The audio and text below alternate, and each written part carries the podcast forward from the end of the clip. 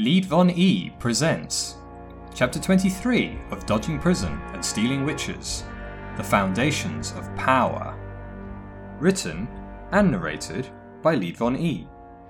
Edited by Ben, Svu, Trendy Trekkie, and Real Swedef.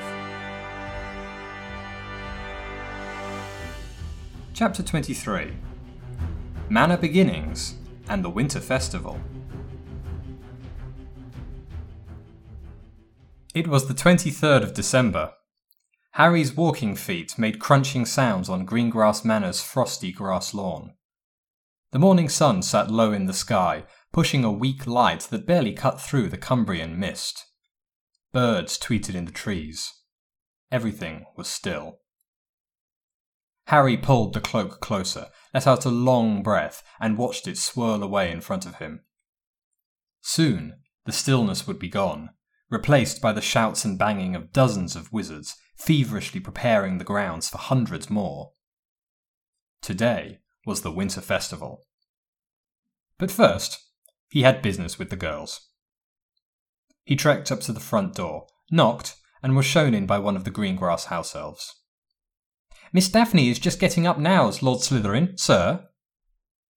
Harry nodded, thanked the elf, and showed himself up to the residential part of the manor. A sleepy Daphne in a loose hanging nightdress walked out of the door several metres up the corridor before him, wiped her eyes, turned, saw him, squeaked, and darted back into the room she'd just left, slamming the door behind her. Harry let out a quiet chuckle. Daphne had always been modest, but that reaction was certainly more pronounced than it would have been even one year ago. He had to remind himself that time was marching on, and that neither he nor they would be preteens forever. Despite plotting and working on Project Harem for over three years now, it didn't change the fact that right now, when he looked at a beautiful woman, lust didn't sweep through him like a hurricane. He was still biologically too young, didn't have the correct hormones flooding his system, even when looking at adult females, and the girls were not adults. When he looked at the girls, he felt many things fondness, friendship, pride, extreme protectiveness, but not lust. However, Harry leaned on the wall and watched the closed door. However, Daphne and Hermione were older than him, weren't they? And girls matured faster than boys, didn't they? A slight smirk played around his lips. That would suck for them. But no one ever said growing up was easy. The door opened and Daphne emerged wearing a casual robe, slippers, and a slight blush. Come on then. Breakfast will be served soon. She walked past him, not meeting his gaze, and led the way to the family dining room. Harry was just polishing off his breakfast of two sausages, a round of bacon, a small pile of shredded potato, a bowl of broccoli, a slice of toast, and a glass of milk, when the door opened and Hermione bounded in. Morning, Harry, Daphne. The brown haired witch pulled up a chair next to him and sat down. Daphne nodded a greeting through a mouthful of omelette.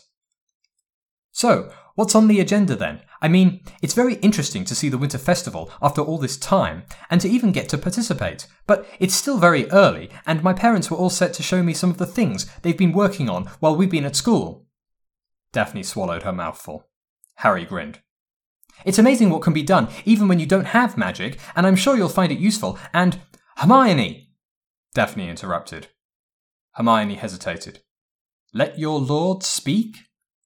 Oh. Hermione flushed and turned fully to a still grinning Harry. Sorry, she mumbled. Don't worry about it. I'm sure I'll appreciate your parents' work. Harry reached into his robes and produced a parchment. Our allies at Gringotts are ready. We're going to inspect three locations for Slytherin Manor today, and hopefully give them our choice. Excellent. Daphne smiled. What about the plans? He produced another parchment from his robes.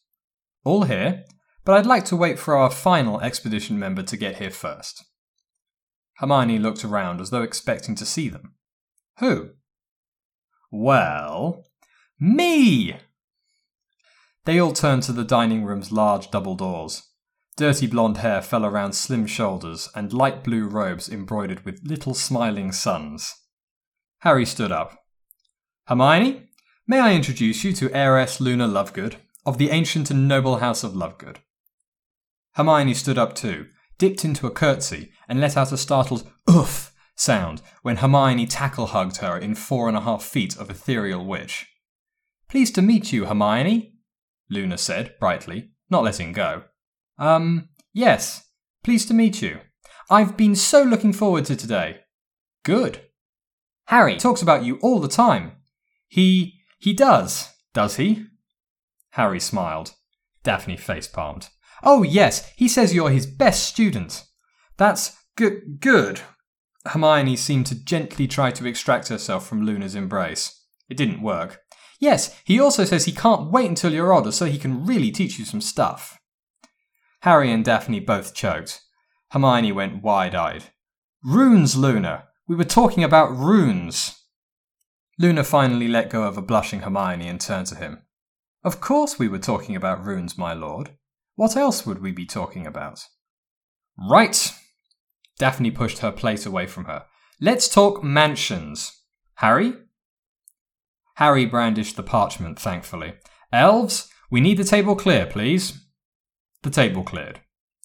He let out a long breath and unfurled the parchment. He unfolded it some more. And then yet some more. Soon, a huge architectural map had filled one side of the dining room table from a parchment that looked no bigger than a single page. They all leaned over it. Daphne whistled. It's big. Harry nodded. 27,000 square feet, not including the basements and the attics, spread over three floors.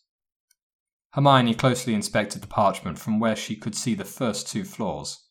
So, what are all these rooms? What's this one? She pointed to a huge circle right in the middle of the mansion, on both the first and second floors. That's the ballroom, or event room. Has enough space for a good 240 people, so easily the top 1% of the wizarding world. It isn't roofed on the first floor, so it extends to the second floor too. The second floor has a balcony that extends all around the ballroom, see? So people can look down from it. Harry gestured to the rooms surrounding the huge circular room. The entire manor is built around the ballroom. You can get anywhere from the corridor that encircles it. He pointed to the bottom left room and curved his finger in an arc. Workshop, gym, house elf quarters, kitchen, dining room, sitting room, and smoking room. Or, if you prefer, the old wizard's playroom.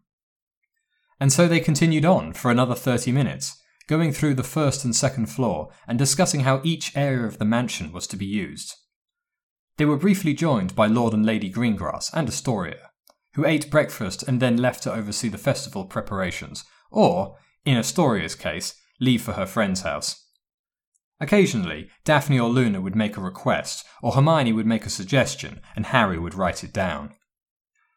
The second floor was to be split into two main sections the library, which Hermione spent a good while drooling over and making suggestions for, and the office area, a space of around 10 rooms, separately warded from the rest of the house and with its own Floo point, so any employees working on future Slytherin projects could Floo straight into the space without having to, or even being allowed, to walk through the rest of the house. Daphne folded her arms when she heard that last bit. Good. I don't want random people wandering around the private parts of the house. It's bad enough when. She stopped, shot Harry a sideways look, and blushed slightly. Hermione gave Daphne a curious look. Shall we move on? There's still the third floor. Harry nodded and folded out the rest of the parchment, revealing the third and final floor. The third floor is the family floor. Since there's no ballroom on this floor, the main hallway is wider and just cuts straight through the middle of the mansion from the far left to the far right. Daphne gave him a half lidded look, leaned over, and jabbed a finger at the largest room in the middle, south of the main hallway. Is that the master bedroom? Harry smiled. No, that's the living room. Daphne hesitated. Ah, so which is? This one. Harry pointed to a smaller room north of the living room and on the other side of the hallway. Oh. Hermione was busy counting. I assume all these smaller rooms are ensuite bathrooms? Harry nodded. So, thirteen bedrooms in total. She whistled. That's That's a lot of bedrooms. It is. Restoring Slytherin House isn't going to be a one person effort, that's for certain. Luna smiled and patted her tummy. I can hardly wait. Luna! Daphne moaned, putting her hands over her face. Will you please stop saying things like that? She looked mortified. Hermione looked at Luna with wide eyes, which slowly changed to confusion. Wait, but I thought you had a consortship agreement for the Lovegood line. Or did I misunderstand something? Luna smiled widely. The contract only says the first two males and four in total have to be Lovegoods. After that, it's up to me. Of course, if Daphne pops out as many as that, then there may be no need. I'm not listening! Daphne shouted in a sing song voice, hands now over her ears. Harry stared straight ahead, eyes slightly glassy, and explicitly not catching anyone else's.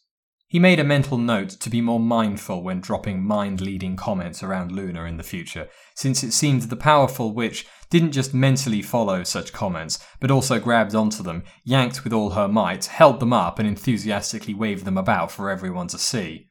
All with the air of a first time magical angler catching their very first plimpy. By the time Daphne calmed down, Hermione had satiated her curiosity, and Luna had stopped being quite so Luna. A nearby wall clock's long hand tipped over the peak and began its slow 30 minute fall. Time to get moving, I think, Harry said. We are expected. The foursome packed up their stuff, got their outdoor things. Daphne still needed to change her slippers, marched through the manor, waved goodbye to Lord Greengrass, and stepped out onto the back lawn of the Greengrass Gardens, Harry now under a disillusionment. The sun had risen a whole few degrees and was still failing its impossible quest to melt away the Cumbrian mists, standing about as much chance as an incendio might have to melt away an iceberg. The gardens were a bustling hive of activity, Witches and wizards everywhere carried wood and flicked wands, erecting booths and stalls and the occasional round picnic table, which grew larger and larger the more hungry work wizards sat at them. One half finished booth declared itself to be a chocolate frog racing stand. Seven knuts a go, and you eat the winner. Another booth proclaimed, Best memories of 1991. See them all. One sickle, 13 knuts. As they made their way around the manor and towards the front gardens, Harry couldn't help noticing Hermione rapidly falling once again into insatiable curiosity mode. He grabbed her, causing her to squeal at the invisible grip, and dragged her away from a long line of horse boxes, all lined up in the middle of the front lawns, just as the drawling and slightly whiny voice of Draco Malfoy drifted around a box containing a beautiful Arabian horse. But father, the voice said. Nott says his father is letting him bring a Pegasus. Then he is playing a joke on you, Draco. Magical horse riding is not something a 12 year old boy can attempt. Hermione huffed as they made their way away from the preparations and caught back up to Daphne and Luna. They then narrowly avoided being run over by a series of three massive purple lorries with Night Wagon Logistics written on their sides in large yellow letters as they slipped through the Greengrass Manor gates and out into the quiet country lane beyond. Harry retrieved his shrunk trunk and unshrunk it on the dirt road. All right, everyone in? The girls all clambered in.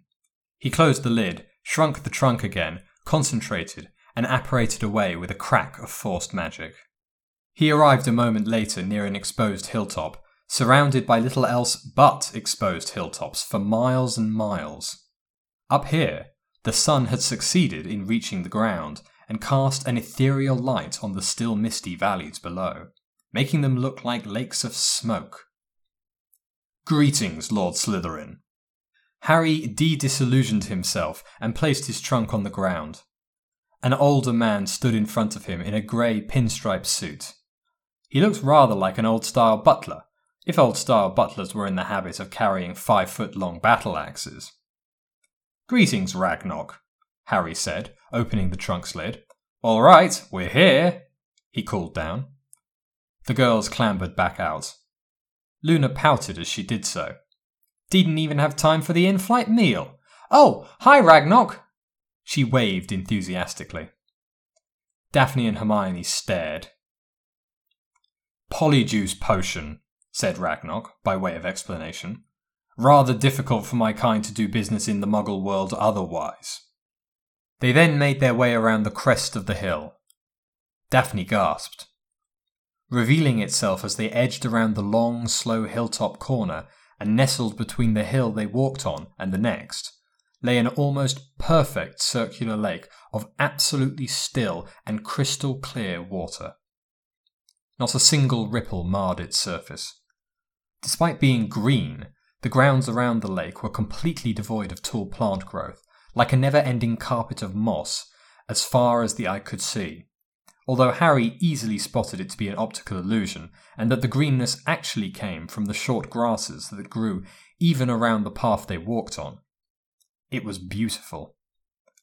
Ten out of ten for aesthetics, Luna said. Yes, Hermione added weakly. I don't know. Do we even have the right to spoil something so pure? Hardly pure, Ragnok said, waving his axe at the surroundings.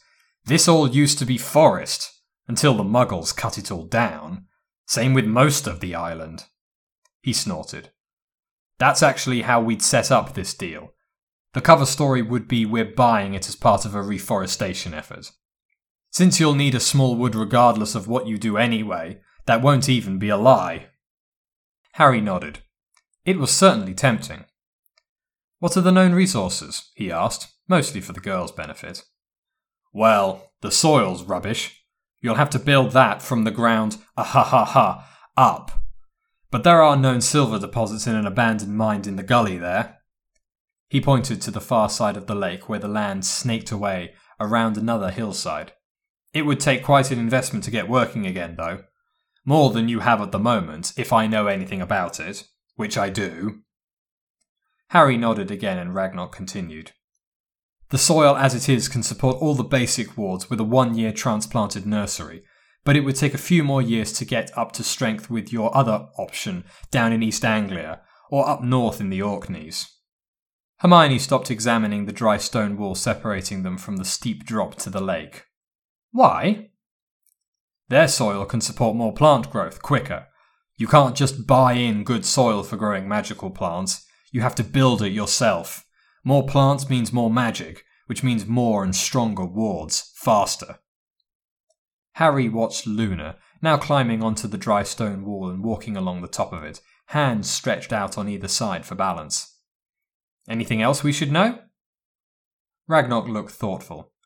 Unicorn herd just a few hills in that direction. He pointed to the west. Daphne's gaze followed the goblin's finger with a longing look. And the nearest road for the night wagons is one kilometre that way. He pointed in the other direction. So we'd be best off to build that first before construction properly starts. A few minutes of sightseeing and questions later, Harry, once again, pulled out his trunk and had the girls and Ragnok descending into it for the trip to East Anglia. Harry had to actually put an arm around Daphne's shoulder to lead her away from where she'd been staring westwards for the last few minutes, along with a whispered promise that they would come back sometime to see the herd. It took a many more than one apparate to arrive at their next location, on the other side of the country in the East Anglian county of Suffolk. Hermione climbed out of the trunk, looking rather ill, while Luna, Daphne, and Ragnok seemed to fare better. Ugh, Hermione groaned, leaning over while facing one of the massive hedgerows, as tall and a half as an adult wizard. Harry rubbed her back. Looks very flat, commented Daphne, still sounding a bit down, and indeed it did. They stood in a large field. The hedge Hermione was still using as a crutch to the west, and forest boxing them in to the north, east, and south. A dilapidated concrete control tower lay on the far side of the field. After Hermione recovered somewhat, Ragnok led them onto a large concrete road that stretched from one side of the field all the way to the other. Used to be a Muggle Air Force base during Grindelwald's War. Hasn't been used since, he informed them as they made their way through the property. You said the soil here was good? asked Hermione. Yes, young vassal. The muggles have been alternating grazing cattle here for the better part of thirty years now. The soil here is alive. Harry couldn't help thinking that the way the goblin had said alive suggested white sheets, body parts, and lightning storms. Luna crouched at the edge of the runway and pulled a wriggling thing out of the soil. You're right! Look! Hermione made a disgusted face and turned away. How big is it? As big as my hand! Hermione whirled back around. I meant the land! Ragnok chuckled. Fifty acres of field and another fifty of non magical forest, which gives you good sight blocking against the muggles. Daphne nodded. Any resources? None known, just really good soil. Ah. They spent the next few minutes pottering around, but there wasn't much more to see. The control tower was sort of interesting, and Harry suspected they could do something with it, but it would more likely just be levelled along with any other traces of the old airbase. Eventually, Harry once again pulled out his trunk, beckoned the girls and Goblin inside, in Hermione's case with quite some reluctance, shrunk it down, popped it in his pocket, wrapped himself in the invisibility cloak, and softly rose into the air.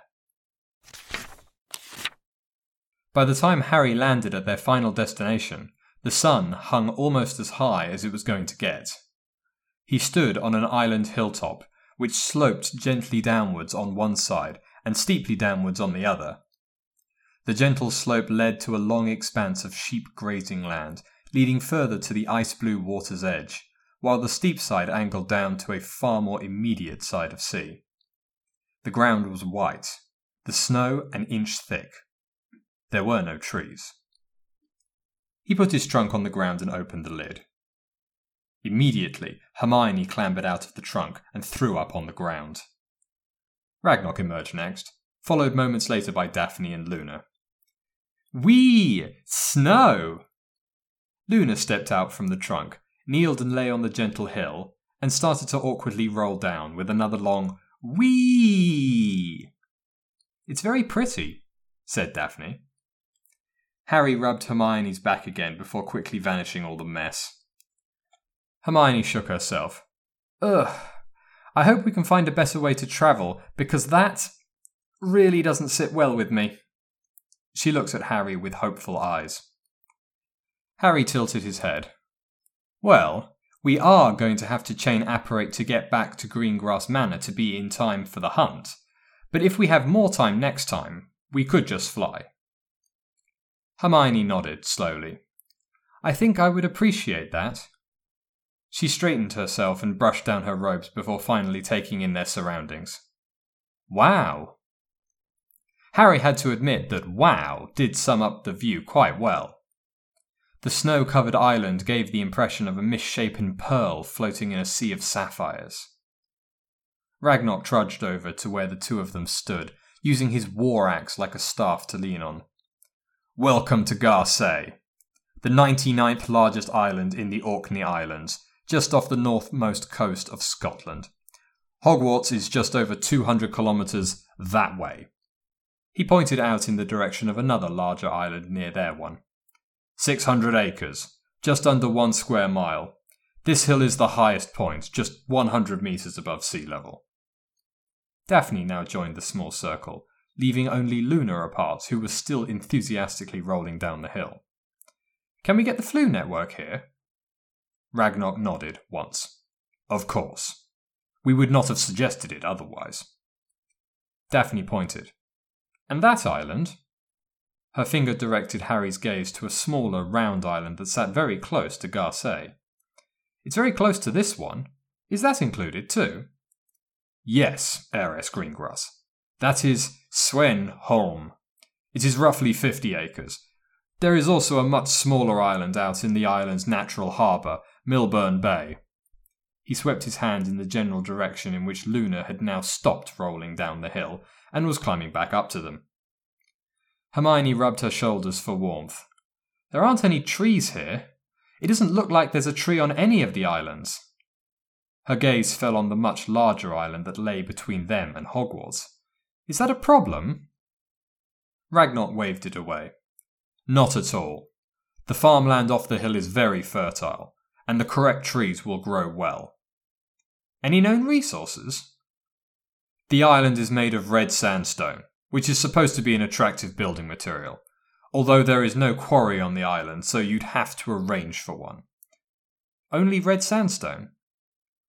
I understand a nearby island has a supply of granite, but anything else would have to be shipped from the mainland.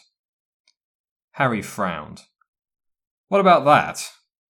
He pointed towards the side of the island where a small collection of buildings huddled. They are the local muggles, three of them. We'd give them compensation to move. That would be part of the land cost. Harry nodded. Any magicals around? Ragnok pointed parallel to the big Hogwarts blocking island. You can't see it from here, but up that way there's a colony of mer people that live around one of the other islands. Luna joined them, robes and hair covered in snow. We could visit them with gillyweed and trade with them. Mer people are excellent fishermen. Hermione looked at Luna with a surprised expression. Luna looked back with a warm smile on her face. Harry stroked his chin. Not a bad idea. Daphne nodded. Ragnok then took them through the deal's remaining details, and by the time they were done, Harry could certainly see how his plans could work on the island, despite the many difficulties in setting up home nearly 900 kilometres from London. Having said that, he could just as easily see those plans flourishing by the mountain lake or the abandoned airfield as well. He waved the girls and Ragnok back into the trunk.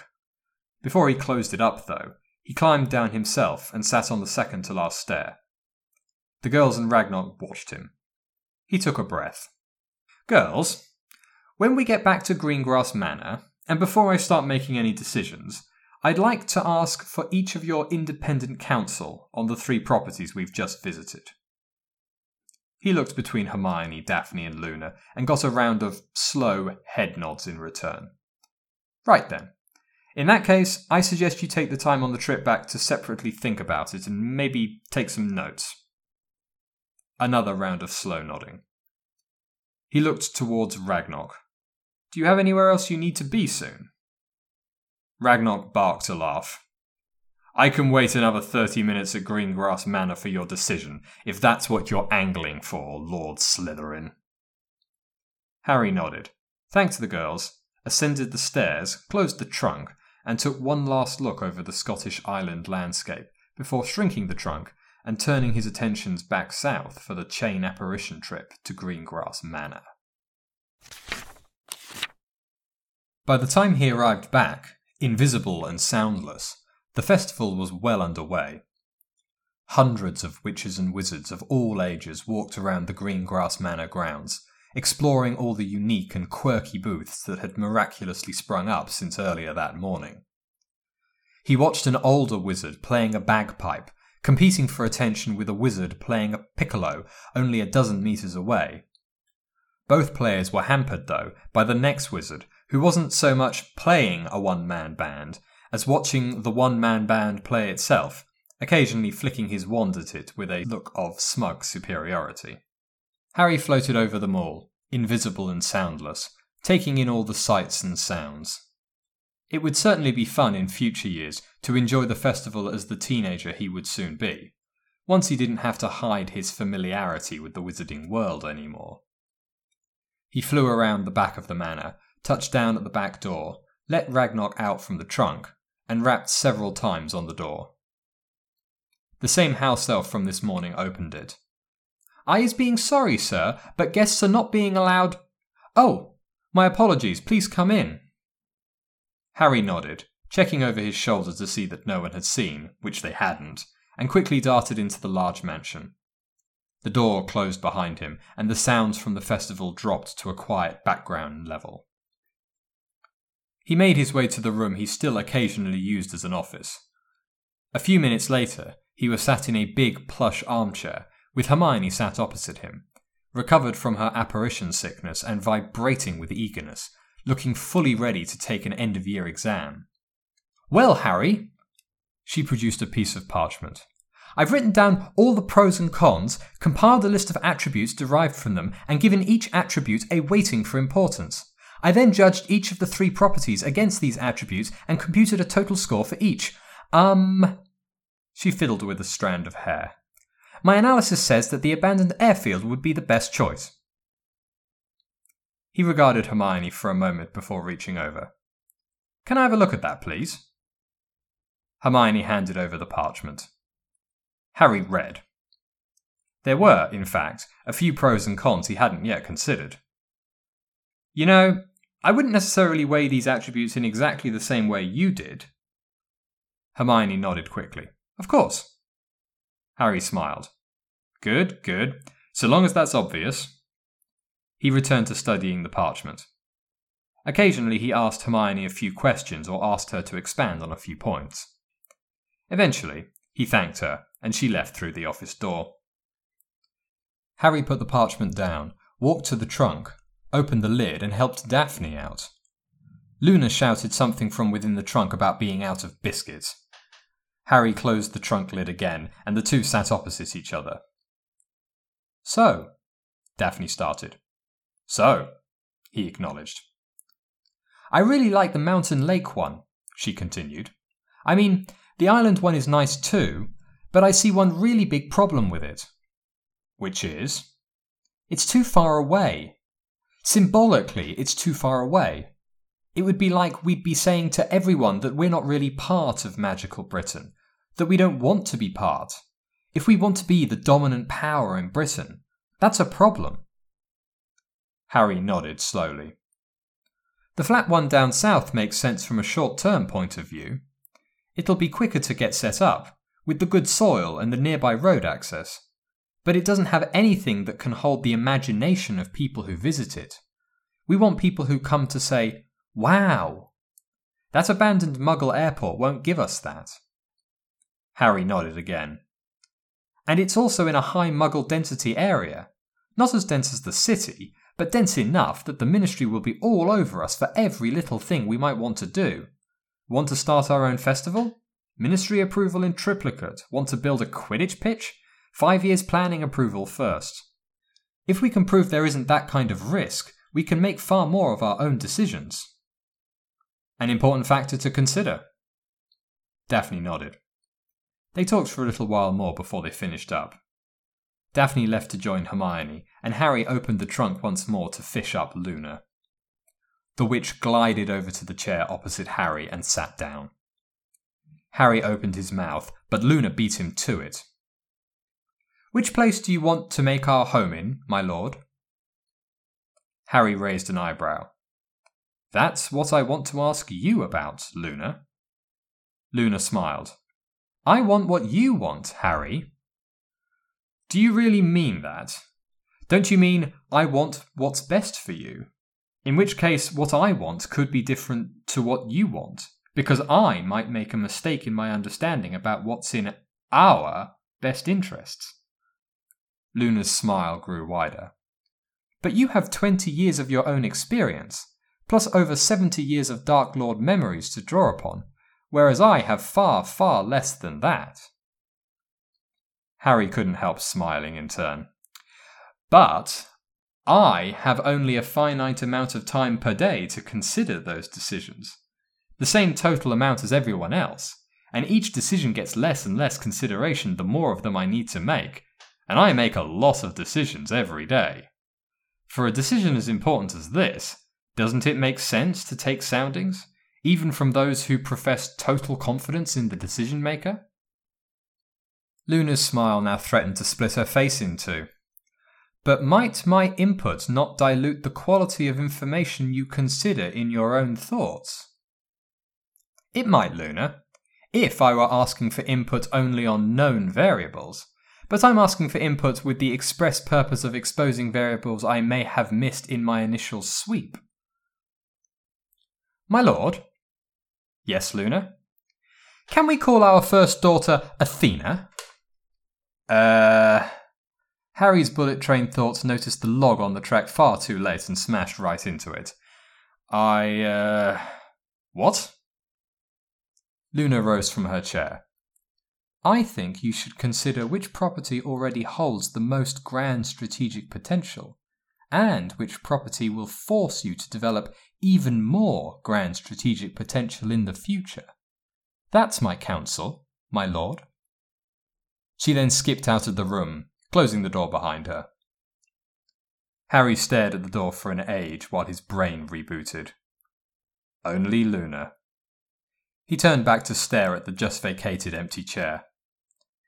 Grand strategic potential, hmm? He picked up Hermione's analysis parchment and gave it the once over again. Everything on there was important. Critical, even, from a tactical perspective. And no one could argue that tactics weren't mission critical. He put the parchment back down. Daphne made very good points too.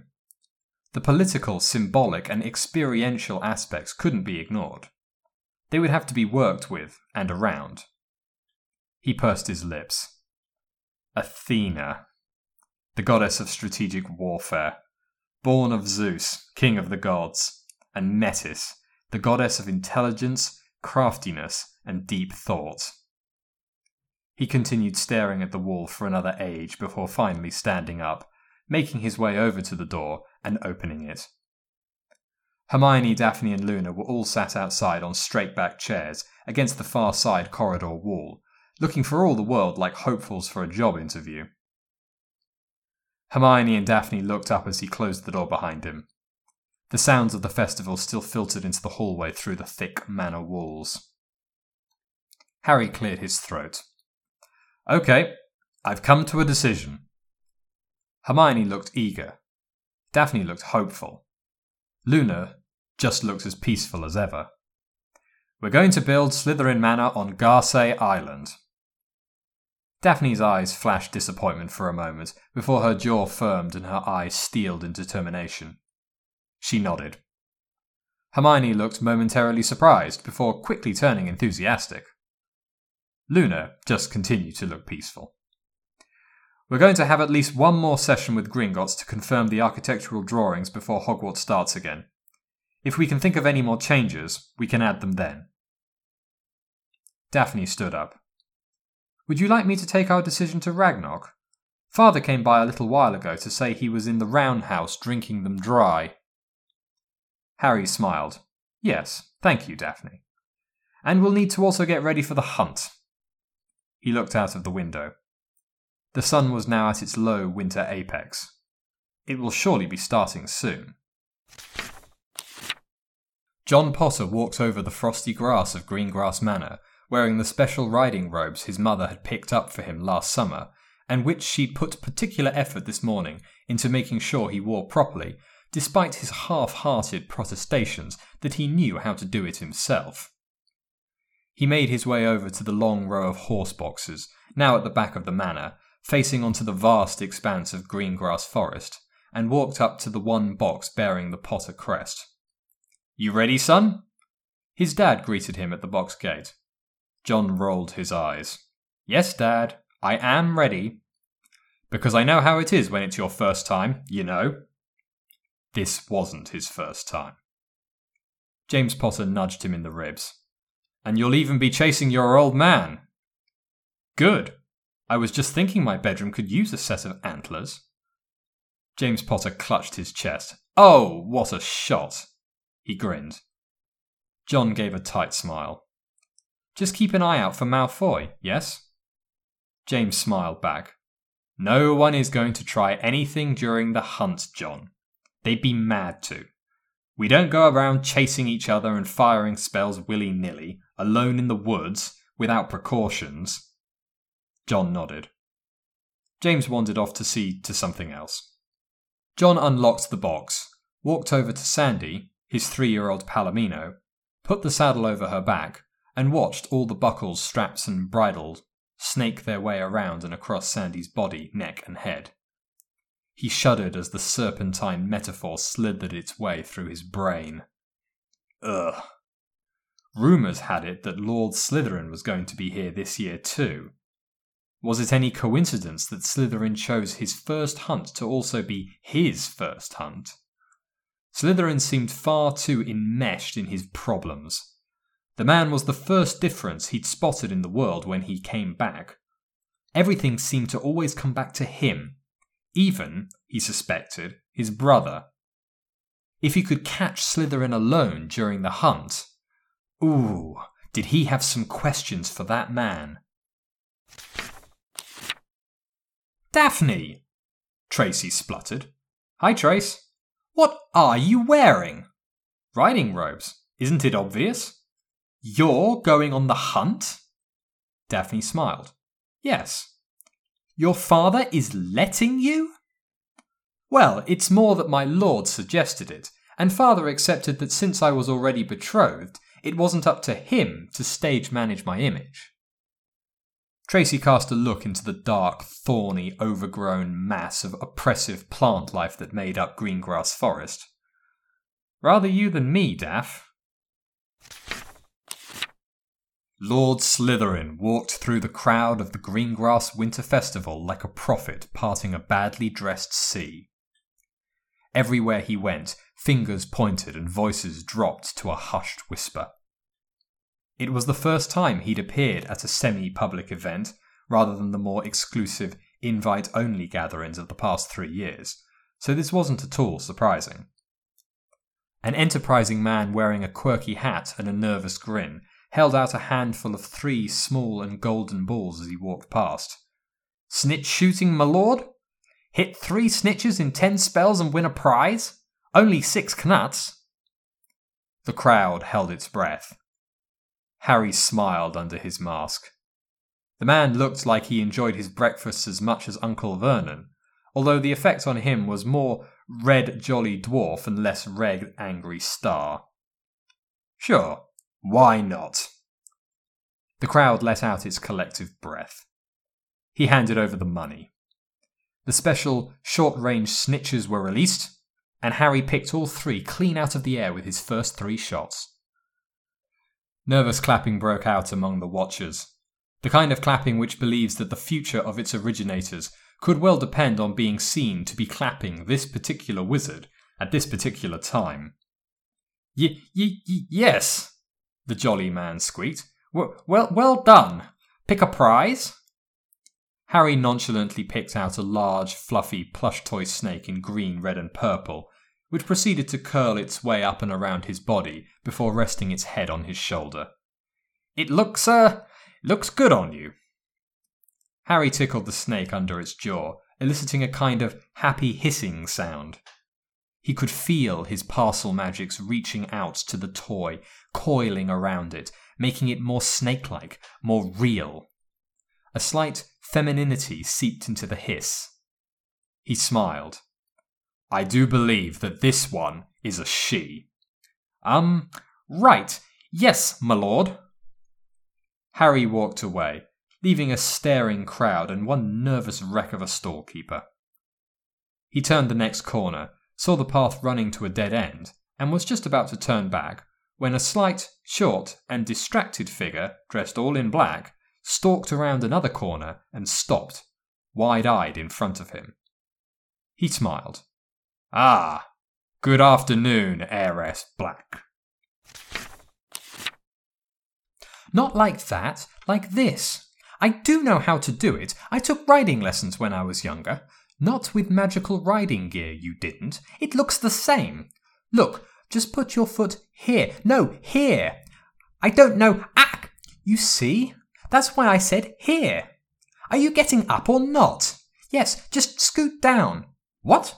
I thought I was going in front. No, you're going to concentrate on the spell work. Fair enough. Watch out. Ah! Warn me first next time. I did. A split second before your boot almost took my head off.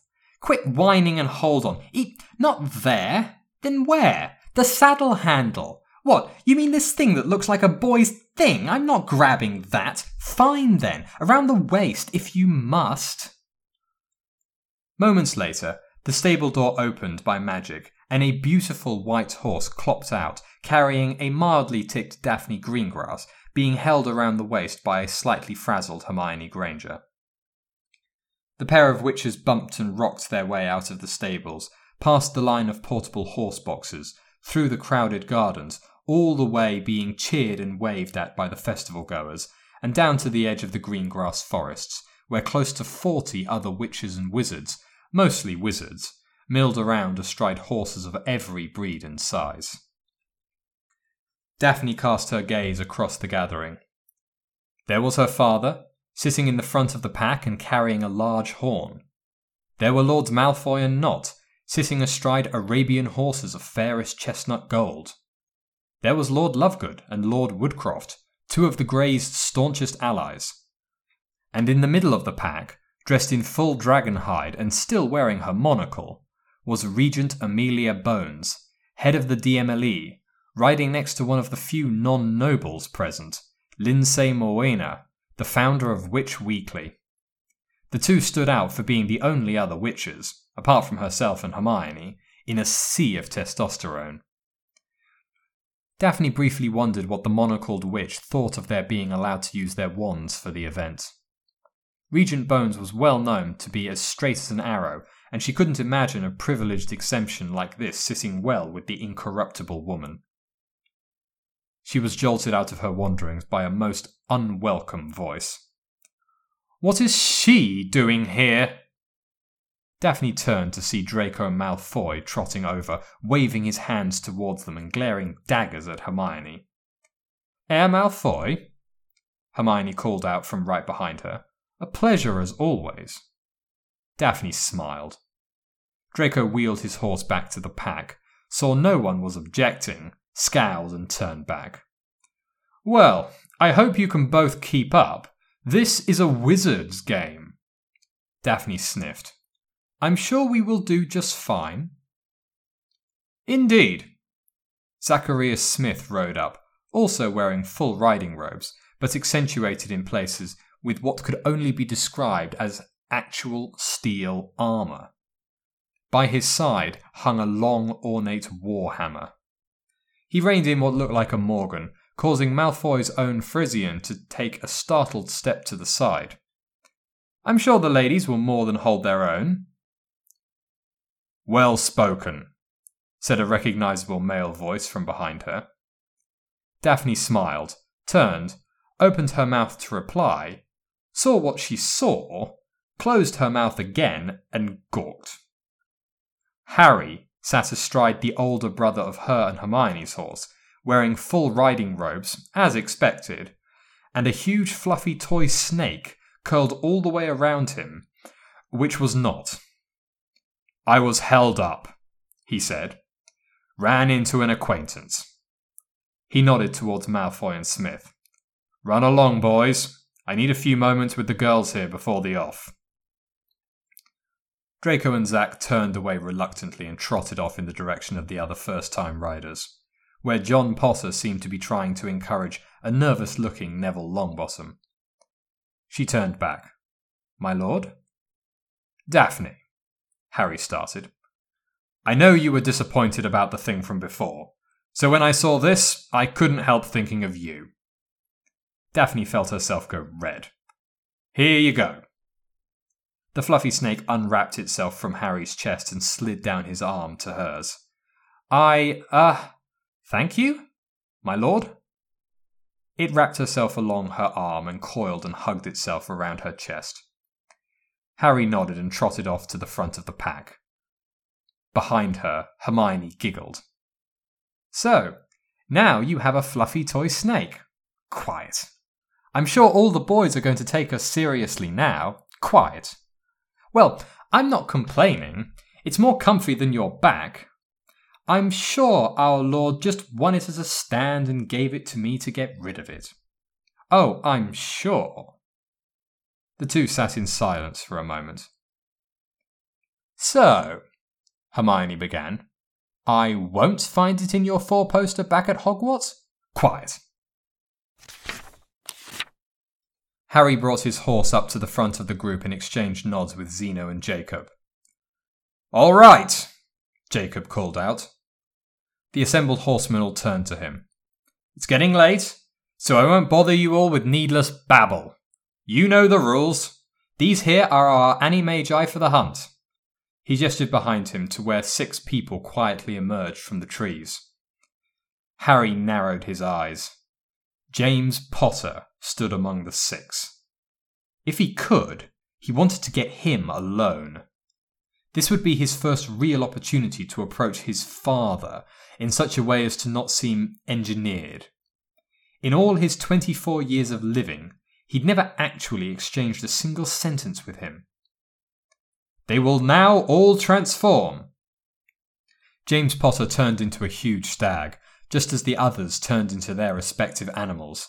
Lord Black into a grim.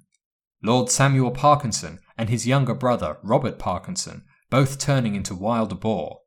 Pandora Lovegood into a flying squirrel. And Rebecca Ogden, the daughter of Lord Ogden and consort of Devlin Whitehorn, into a grey wolf. They will now have a ten minute lead. On my horn blow.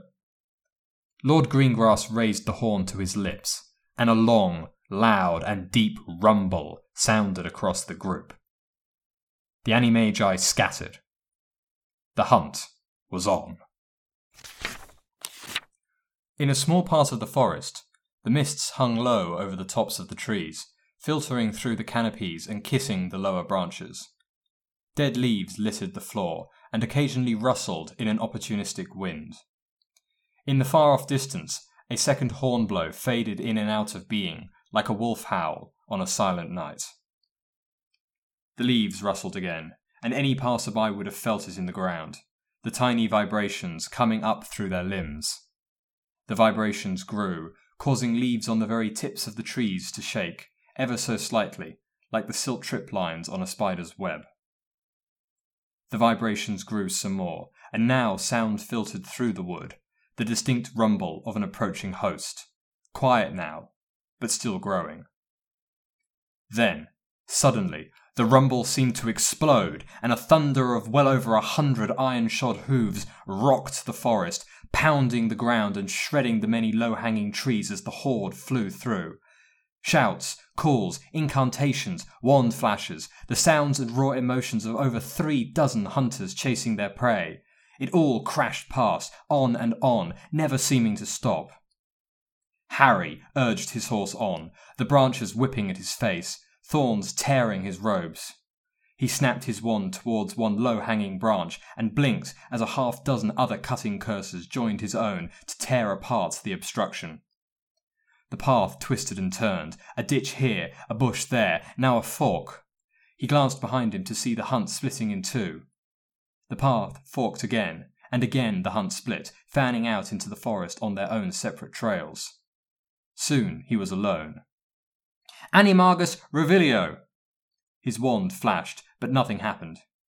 The sun was still up, but it was winter. Soon it would be dark, and sunset marked the end of the hunt. He grunted and urged his steed into motion, deeper and deeper into the forest. He had a stag to catch. Animagus Revelio! Hermione cried out over the thunder and jerking motion of their horse, holding on to Daphne as tightly as she could with just one arm. Anything? Daphne shouted back. Nothing! Hermione craned her neck to see behind her. They were alone. We've lost the others! Good. Good. More chances for us. They crashed on, jumped a stream, and soon found themselves climbing. The sun overhead had started to fall. John Potter drove his horse harder and harder. Come on, Neville! John, I. Neville dodged a tree branch. I, I don't think I can keep this up. Yes, you can! On either side of them, seemingly from nowhere, Malfoy and Nott appeared on their black steeds, now matching them stride for stride. John cursed. Need a rest, Potter? called Malfoy. Shove it, Malfoy. Longbottom there looks like he needs it. Shut up! The four horses matched each other, burst into a clearing, and were immediately joined by one more. Thought I'd lost you lot, shouted Zacharias Smith from the other edge of the clearing the weak sunlight reflecting off his bits of steel armour. Why are you going that way? shouted Malfoy.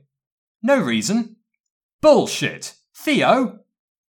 Animagus Revelio! A bright light glowed from the Nott Heir's wand tip. There's one in his direction! John cursed again. Neville, come on! The four horses bolted in Zack's direction, who wheeled his horse around and took off at a fast canter, feet kicking furiously. Up in the sky, the sun fell another few degrees. Harry's wand tip glowed. Information flooded his brain with a whole lot of nothing. He growled, jumped his horse over a brook, and tried again. Again, nothing. He slowly brought his horse to a stop and took stock. The path branched off in four directions. Two led back the way he'd come. One made its way up a steep hill. Harry firmed his jaw and urged his horse along the last path, the one that took him towards the thicker growth of trees and bushes. He raised his wand again. Again it glowed. His eyes snapped wider. There! He had one! Heart racing, he followed the path indicated by his magic. It was still only a one in six chance, but fate was on his side after all. There! I have one! Hermione frantically pointed to their right. Daphne reined in their horse and pointed her in the direction she'd indicated. About time! Hermione flung her arms around Daphne as they sped up again. Animagus Revelio! Her wand flashed again. Straight on! They thundered on through the forest. Animagus Revelio! Another flash. Go right! Daphne craned her neck. We can't go right! We need to! You want us to jump that? Daphne gestured at the large creek to their right. Can't we? No! But then, what do we. Look, it's narrower up there! Hermione whipped her head around. Fine! One awkward creek crossing later, and the trees were once more flashing past them in a blur. Animagus Revelio! Light flash. Left! Daphne steered left. Animagus Revelio! Light flash. Straight on! Daphne steered straight on. Animagus Revelio! Light flash. What? Daphne winced. What? Back the way we came. Daphne looked around, startled. But that must mean we passed them. Yes. They turned around. Animagus Revelio. Light flash. Hermione said a bad word. Stop! Stop! It's back that way again. Daphne reined in their horse and took a long, deep breath. Maybe now would be a good time to stop shouting like madmen. Hermione flushed. You're probably right. A flash of light grey passed her vision, up the trees. There! She whipped her wand upwards and fired the special stunner. It didn't even get half the distance between them and the shape before fading. The shape climbed even higher into the trees. Daphne's voice dropped to a whisper. Pandora! It's Lady Lovegood! Hermione nodded. On foot from here? For the moment, yes. Five sets of hooves pounded through another clearing. John cursed, again. Their prey was as elusive as the wind. He could swear he was chasing glimpses of a large, dark shape disappearing behind trees and bushes, but whenever he passed them, their quarry wasn't there. Malfoy was shouting at the top of his lungs. Neville looked ready to pass out, but his family ally had refused to give up. Nott and Smith had settled down into the quiet focus of hunters on the chase. They thundered through another unfortunate set of bushes and into yet another clearing. John's stomach lurched, and all five forcibly reined in their horses, causing them to slip and skid over the frosty ground. On the other side of the clearing stood a huge black dog. A grim. Uncle Sirius, hackles raised, head low to the ground, and growling a deep, guttural warning of imminent death to all foolish enough to approach. He'd never met him during any of the hunts in the last timeline. It was a very different sight to the lovable dog he'd played with as a toddler. Malfoy gave a nervous chuckle. Dog food, anyone? John shot Malfoy an incredulous look. If that was the blonde's witty quip, he must be even more nervous than he looked. Sirius let out a bone chilling bark that promised a bone crunching future, turned, and leapt into the forest. John shouted, After him! at exactly the same time as Malfoy did, and all five of them spurred their horses once more into action. As they crashed through the outer bushes and back into the wood proper, John couldn't help noticing that the ground, faithfully and reliably flat up till now, was getting noticeably and worryingly steeper. Far above them, the sun had passed the halfway mark and was settling in for its performance finale. Harry charged through the forest, eyes firmly on the prize. The prize had its eyes firmly ahead, swiftly and expertly dodging every stunner he sent its way. The powerful and majestic form of Prongs kept level pace with his own horse, both playing a dangerous game of chicken, neither willing to back down, each occasionally drawing level with each other, occasionally falling back, sometimes losing sight of the other, but always finding it again by the next path crossing. Prongs flowed from tree to tree like rapids flowing through a white water river. Harry ploughed through the undergrowth like a Ukrainian Ironbelly, banishing whole shrubs unfortunate enough to get in his way. He sliced through yet another low branch, ducked, and watched it whip away behind him.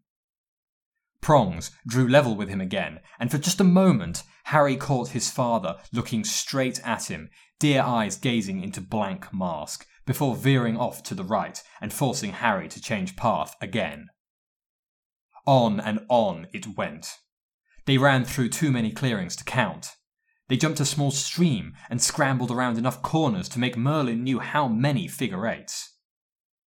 The sun was getting dangerously low now, sky threatening the landscape with hints of red and orange. He blasted through one more shrub, and his stomach lurched. He watched, in slow motion, as the stag leapt onto the path, right in front of him. No thoughts passed through his brain. Time seemed to slow as he raised his wand at the deer's flank.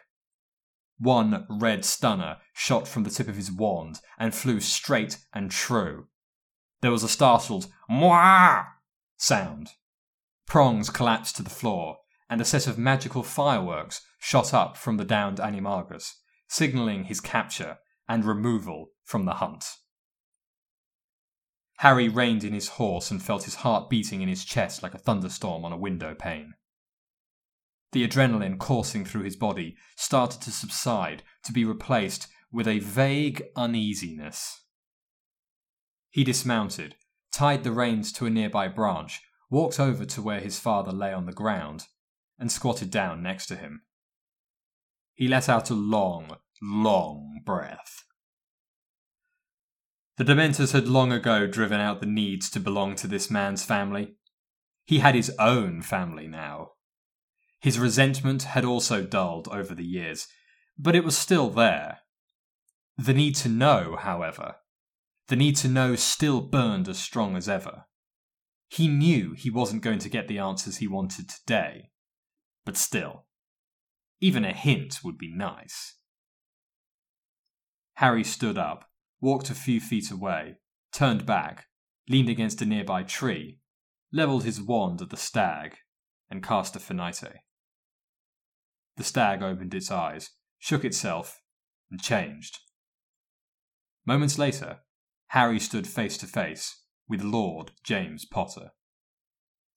The Lord looked up at him and slowly got to his feet.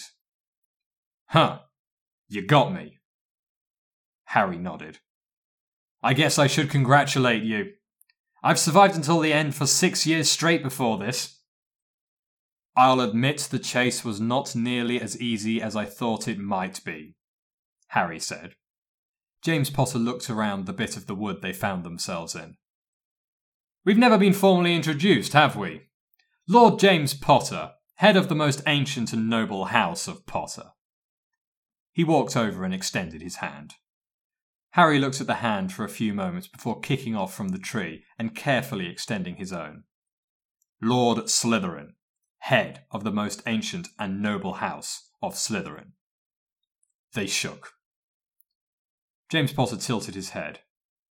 No first name? You know I prefer to go by just my last name. James Potter raised an eyebrow.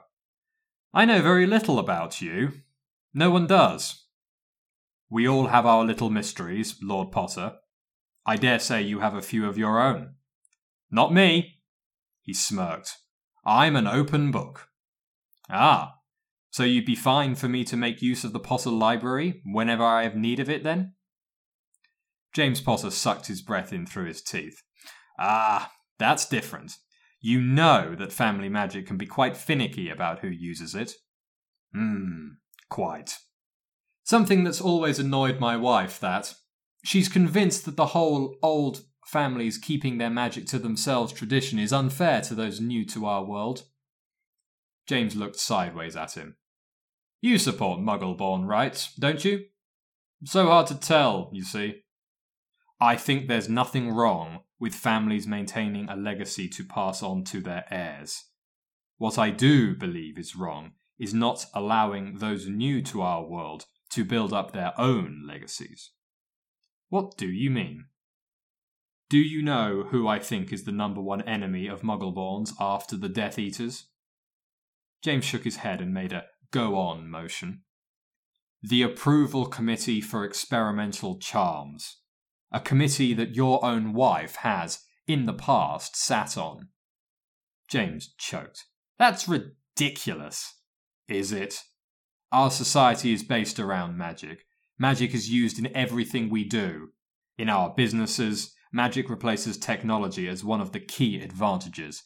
And yet, you need a damn law degree to understand the process for being allowed to even experiment with the magic that might help you create something new to bring to market. To even start the process of building a legacy to pass on to the next generation. How many approvals from that committee are given to Muggleborns, or even second generation half bloods? I doubt anyone would accuse the Lady Potter of blood bigotry. I invite her to crunch the numbers for her own tenure as a committee member and see for herself. James Potter looked at him in silence for a moment before responding. You sound like you've put a lot of thought into this. Harry waved a vague hand. I've had a lot of time to think. James smirked. Bit of a loner in school, were you? Harry looked up sharply, still hidden by the mask. I believe you are close friends with Lord Chief Auror Sirius Black. I was in a situation sort of similar to what he had with his family. James sucked in his breath. Ooh, that sucks. I'm sorry. Harry couldn't help but say nothing, just for a moment before responding. Are you really? I doubt that. James frowned and looked away. An uncomfortable silence descended on the pair. Eventually, James broke the silence. Shall we be getting back? The sun will be setting soon. Harry loosened his shoulders. Yes. He turned away from his father and back towards his horse. Let's. He untied the reins from the tree, put his foot in the stirrup, and allowed the magic to yank him up to the saddle. He turned back and found the man replaced with prongs, who trotted on ahead and disappeared into the brush growth. Harry watched the empty space for a few moments and frowned. Conversations were something too much like riding a wild animal. You could try and steer them in the direction you wanted to go, but you couldn't force them, and you so often ended up miles away from where you intended to be. Oh well.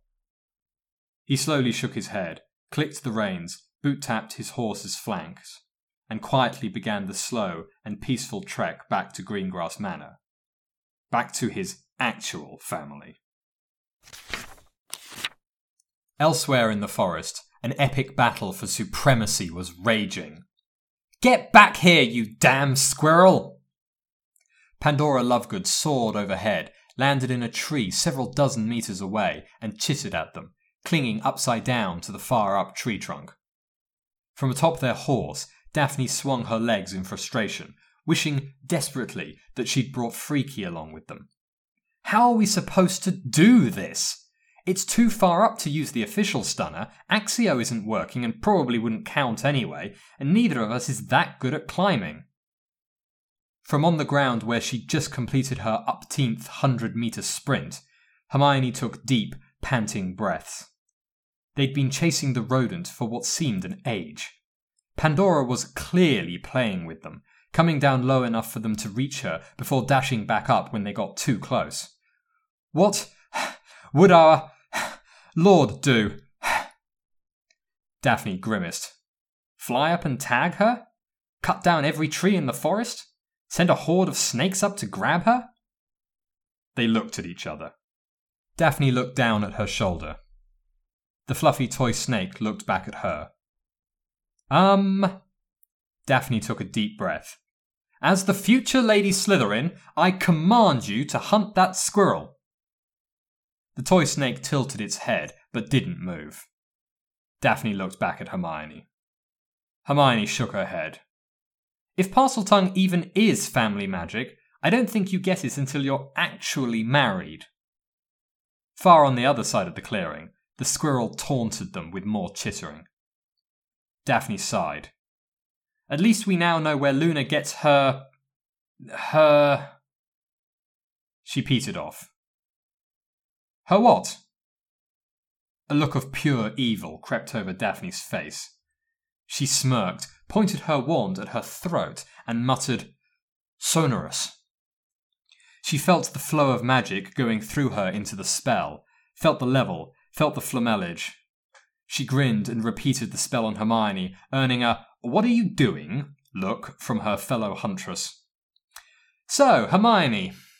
She jumped down from their horse, tied it up, took Hermione's shoulders, and started walking in the opposite direction from the squirrel her voice booming over the clearing.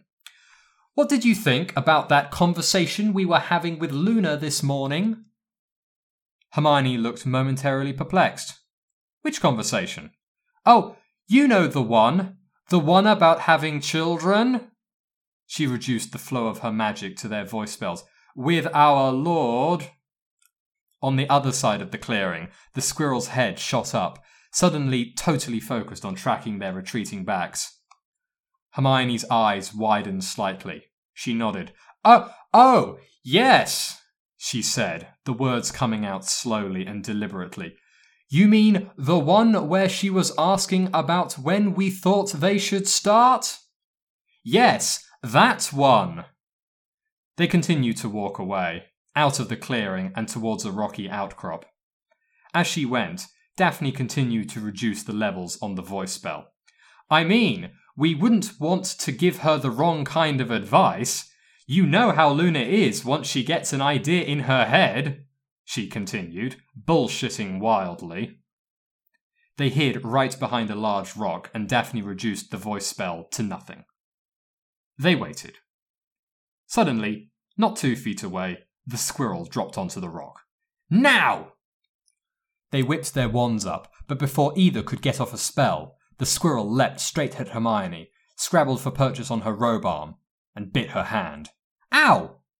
Daphne tried to adjust, but wasn't quick enough. Ouch! Both wands hit the ground.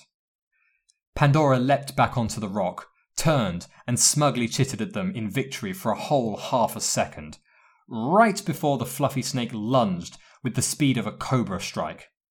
There was a startled squeak sound. Three seconds later, it was all over. A firework shot into the sky, and Daphne looked down at the now stunned squirrel, currently wrapped up in the tight coils of her plushy toy snake. She nursed her hand. Here, Hermione said. She took said hand and waved a spell over it.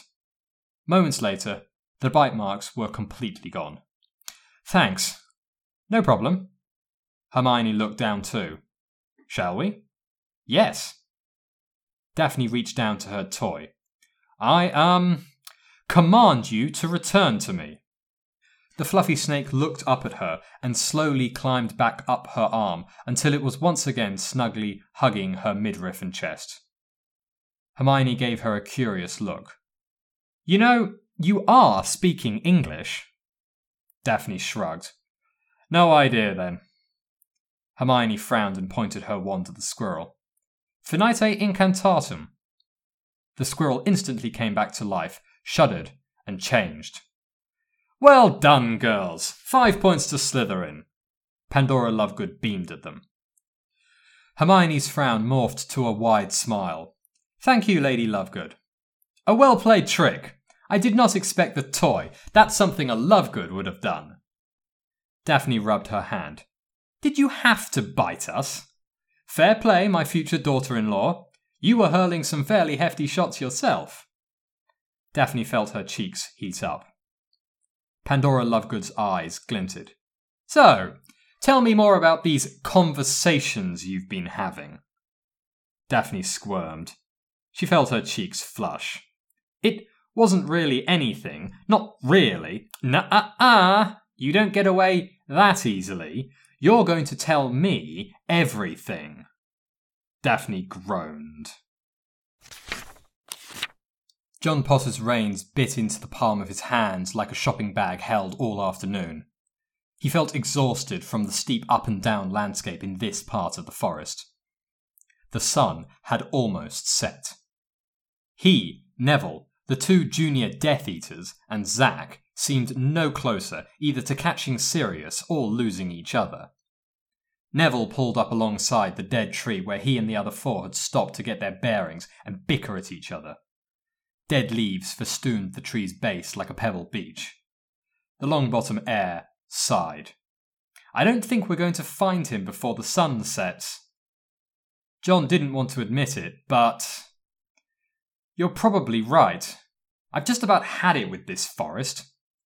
Seriously, if he had to keep running after that damn dog, he was going to scream. He missed enemies who just stood and fought like that troll at Halloween. Malfoy looks around. Which way is Greengrass's place anyway? John rested his wand on his palm. Point me. The wand swung to their right. Well, that way's north. He stopped. The wand swung back the other way. Then it swung around rapidly in a circle. The others all stared at it. You having problems there, Potter? Snarked Nott. John growled. You try it. Fine, I will. Nott rested his wand on his palm. Point me. Oh. Nott's wand spun even faster than his own. That's weird. A wind blew through where they all sat on their horses. John shivered. Uh. Zack looked around nervously. Is it just me, or did it just get a lot colder? Colder? John's mind screeched to a halt. No. It couldn't be, could it? Neville's horse whinnied. The frost on the ground suddenly started thickening, trailing up around them and all around the tree. What couldn't be? Malfoy asked, eyes darting around the darkening forest. Dementors, John whispered, eyes widening. Nott's head whipped around, his voice low and urgent.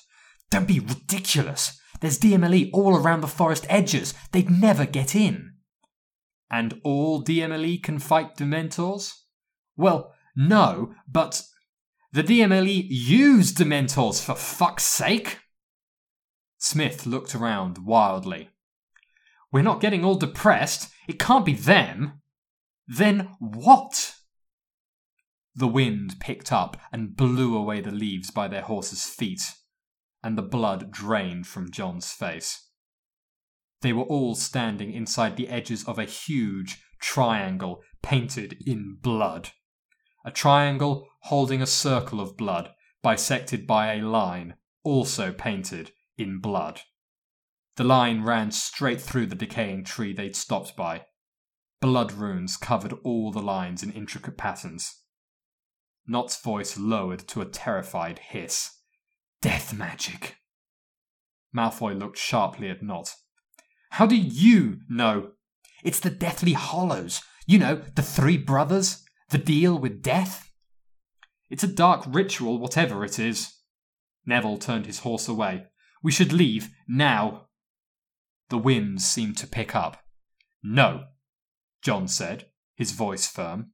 We should destroy the ritual triangle. He drew his wand. Are you crazy? Malfoy shouted. John aimed his wand at the blood. Tergeo! The moment he felt his spell hit, wind blasted into them with the strength of a hurricane, stronger than anything he'd felt before. Raw magic swirled around them, pressing on them, demanding their submission. John's heart pounded in his chest. It was like that one time. That time in the graveyard. Shit! The sounds of panicking horses filtered through the background roar. John struggled to keep his under control. What the hell was that? Malfoy struggled over to him and shot him a look of terrified outrage.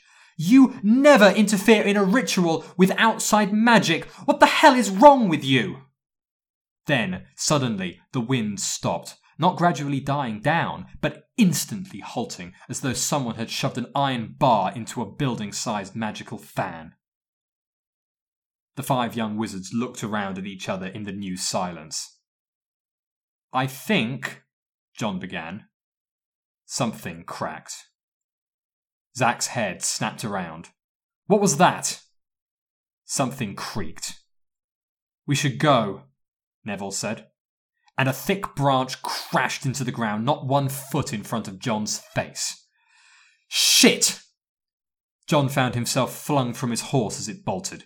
He landed on the ground and scrabbled back up, ignoring the shooting pain through his side. What he saw caused him to gape. Run!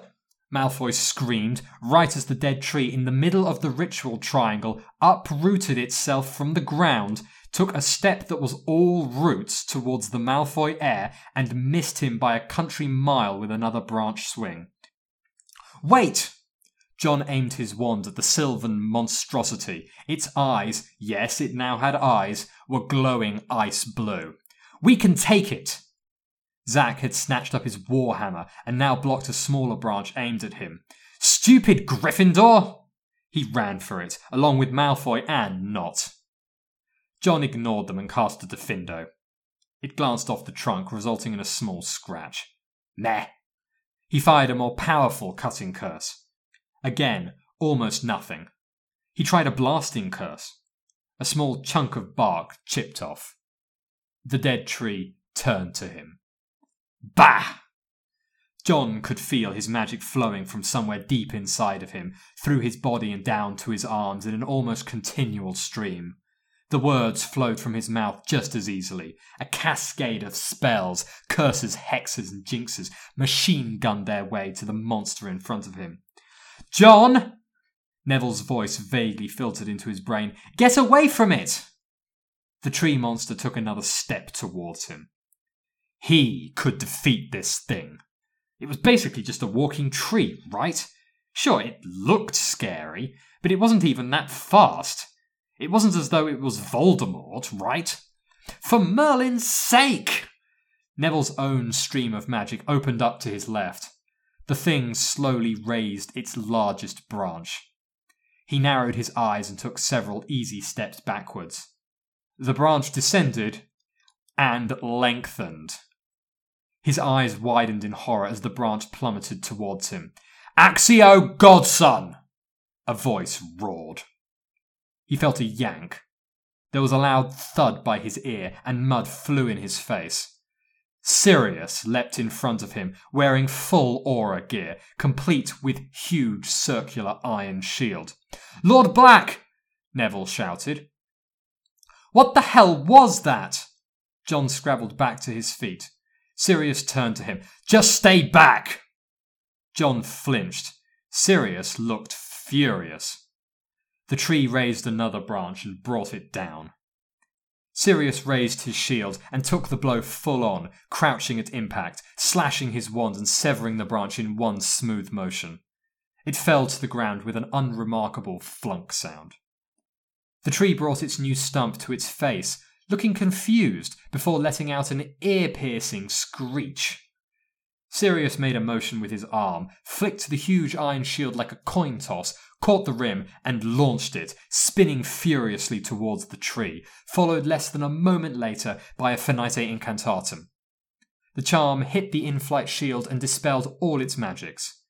In the last five meters before the shield hit the tree, a two kilo, unbreakable, unsummonable shield turned into a mere 100 kilo spinning disc of solid iron, travelling at a respectable speed for a world class amateur discus throw.